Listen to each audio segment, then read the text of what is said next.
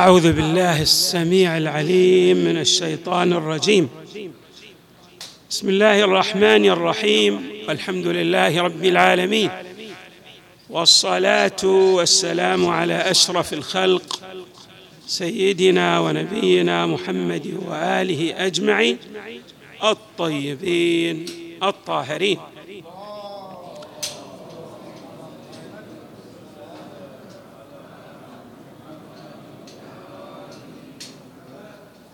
قال الله تعالى في القرآن الكريم وما يلقاها إلا الذين صبروا وما يلقاها إلا ذو حظ عظيم.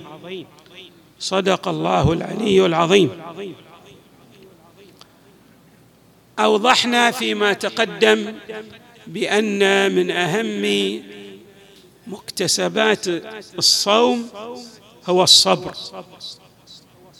وذكرنا أن الروايات فسرت قوله تعالى واستعينوا بالصبر والصلاة بأن الصبر هو الصوم.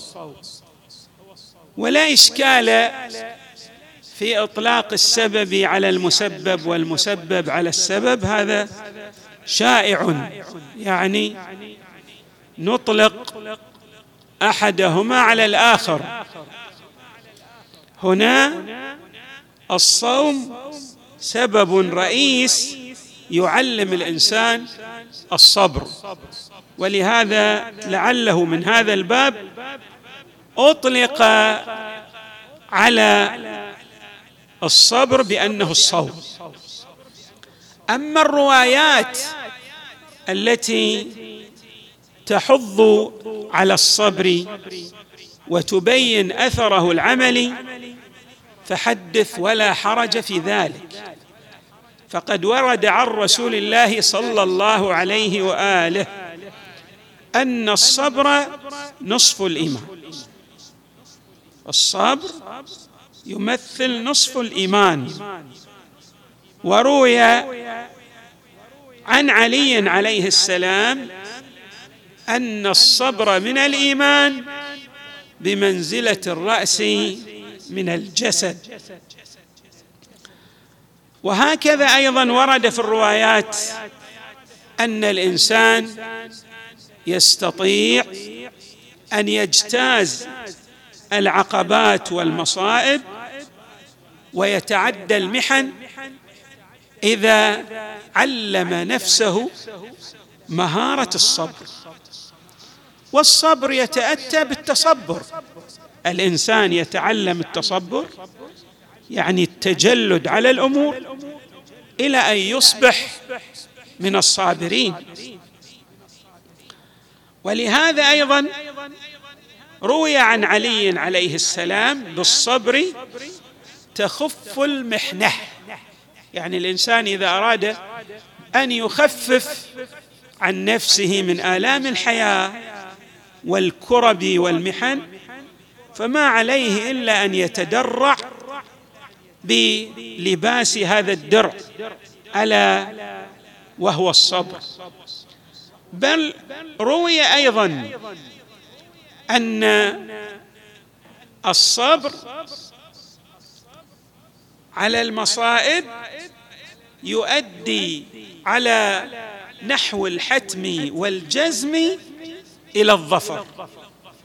ويحول المحن إلى منح. يعني في كل محنة إذا صبر الإنسان على غلوائها تتحول تلك المحنة إلى منحة. ولهذا أيضا أشارت الروايات أن من خلق المؤمن المرتبط بالله تعالى الاتصاف بالصبر. هناك أخلاق يتصف بها المؤمن ويطبع عليها. من جملة هذه الأخلاق في الروايات الصدق في الحديث. أداء الأمانة. وأيضا ذكرت الروايات أن المؤمن مطبوع يعني من سجاياه. الرئيسه والأساسية التي يطبع عليها الصبر على المحن والنوائب التي تمر عليه وتشكل غلواء. يعني شيئا لا يستطيع غير المؤمن أن يتحمله ولكن المؤمن لارتباطه بالحق تبارك وتعالى ولعلمه بعواقب الأمور يتصبر فيصبح صبورا وتتحول تلك المحن إلى منح وعطايا من عند الله تبارك وتعالى. ولعله في قصة يوسف لنا عبرة في ذلك كيف تحولت المحن التي مرت عليه إلى أعظم المنح والعطايا والهبات من عند الله تبارك وتعالى. الروايات أيضا بينت امرا في غاية الأهمية بأن الله تبارك وتعالى عندما يكلف الإنسان بتكليف كالحج مثلا الصوم الصلاة وهلم جرى في بقية التكاليف الإلهية. هذه التكاليف الإلهية. الغاية منها هي إيصال الإنسان إلى كماله. إيصال الإنسان إلى القرب من عند الله تبارك وتعالى. يعني الله تبارك وتعالى غني عن عباداتنا. لا يحتاج إلى أن نعبده. هذه العبادة ترجع بفوائدها إلى الإنسان. من أعظم العبادات التي وردت الحج والصوم والصلاة.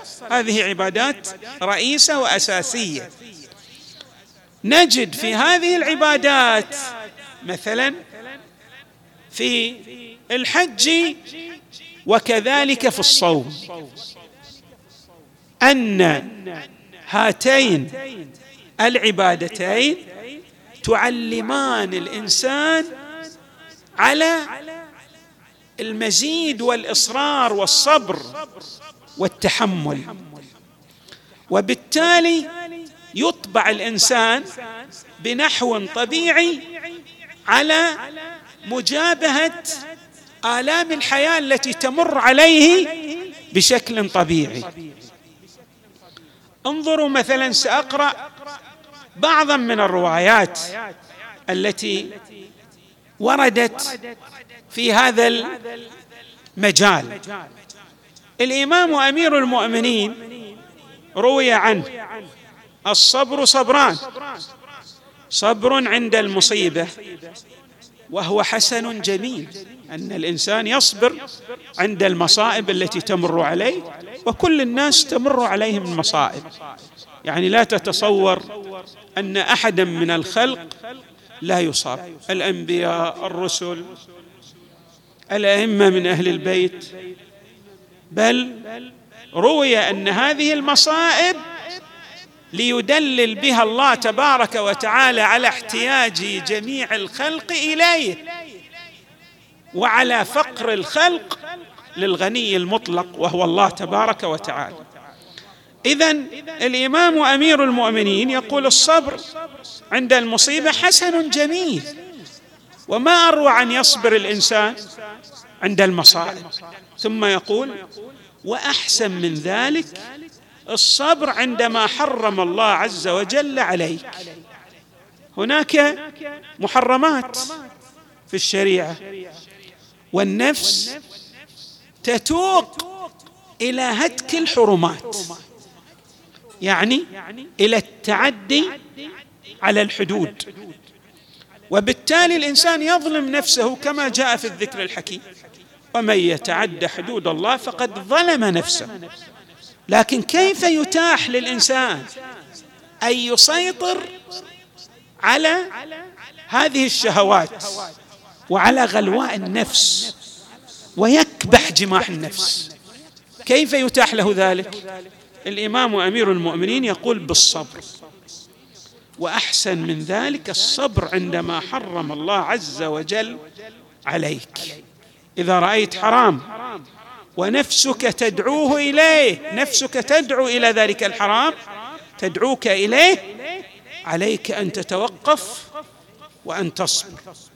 وستجد أن الله تبارك وتعالى يمدك بالطاقة. ويعطيك المعونة. ويجعلك ماذا? تتعدى ذلك الحرام. وتحس بلذة الطاعة والانصياع لأوامر الله تبارك وتعالى. وأيضا الإمام أمير المؤمنين يقول الصبر صبران. صبر على ما تكره وصبر عما تحب. الانسان يحب أن يقترف بعض الحرمات ويرى أن ذلك من السهولة بمكان. ولكنه إذا صبر الله تبارك وتعالى يجعله ماذا؟ من الصالحين ويعقب ذلك الصبر بلذة في قلبه لا حدود لها كما جاء في الروايات بالخصوص في الصبر عن بعض المعاصي. مثلا روي أن الإنسان إذا غض طرفه عن الحرام. رأى امرأة جميلة ولكنه تذكر الله تبارك وتعالى فغض طرفه عن ذلك الحرام. لم ينظر إلى الحرام. تذكر الله تبارك وتعالى. الله ماذا يعطيه؟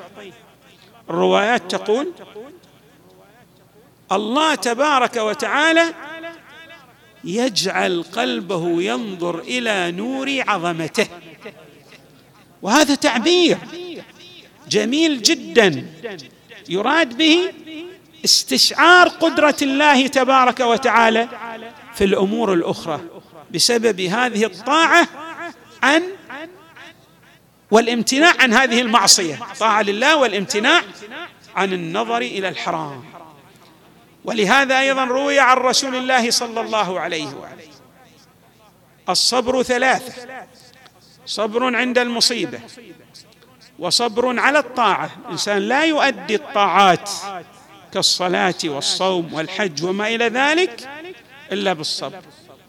وصبر عن المعصية.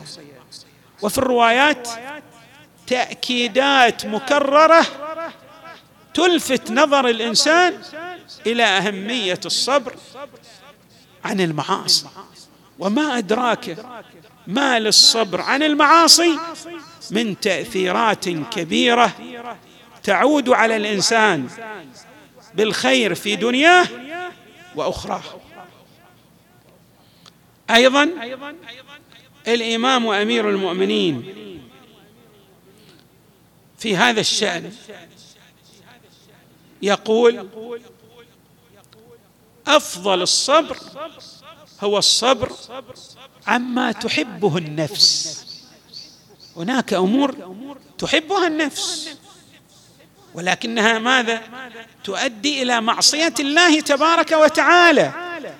فإذا صبرت فاعلم أن الله تبارك وتعالى قد آتاك أعطاك زودك بأعظم النعم التي يعطيها عباده الصالحين. اذا جملة من الروايات تحضنا على أهمية الاتصاف بهذا الخلق الحميد وبهذه السجية الرائعة. والله تبارك وتعالى أيضا يبين لنا في أمره للنبي صلى الله عليه وسلم. فاصبر كما صبر أولو العزم من الرسل. يعني أولو العزم من الخصائص التي التصقت بهم إذا صح التعبير. هي الصبر على المكاره والآلام والمحن التي مرت عليهم فاجتازوا تلك المحن بالاستعانة بالله تبارك وتعالى. نسأل الله تبارك وتعالى أن يجعلنا وإياكم من الصابرين الظافرين الذين لا خوف عليهم ولا هم يحزنون. والحمد لله رب العالمين وصلى الله وسلم وزاد وبارك على سيدنا ونبينا محمد وآله أجمعين الطيبين الطاهرين. صلي وسلم على محمد وآل محمد.